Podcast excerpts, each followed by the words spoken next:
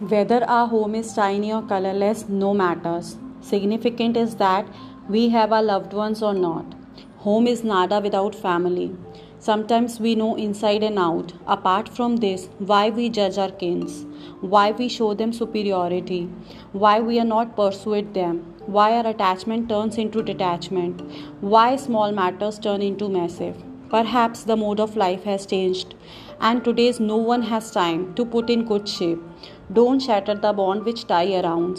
Family is the one who support us anyhow. Always keep in mind, making profit or loss hardly matters. However, once you lose your family, it will never retrieve. Hence, relish the connection and feel the affection. It's known as real wealth. Just feel it.